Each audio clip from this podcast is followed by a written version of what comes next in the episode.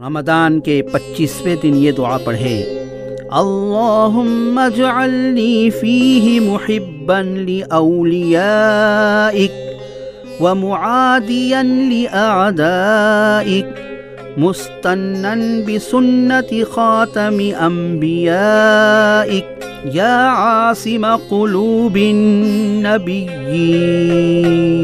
ترجمہ اے معبود اس ماہ میں مجھے اپنے دوستوں کا دوست قرار دے اور اپنے دشمنوں کا دشمن۔ نیز مجھے اپنے نبیوں کے خاتم کی سنت پر قائم رکھ۔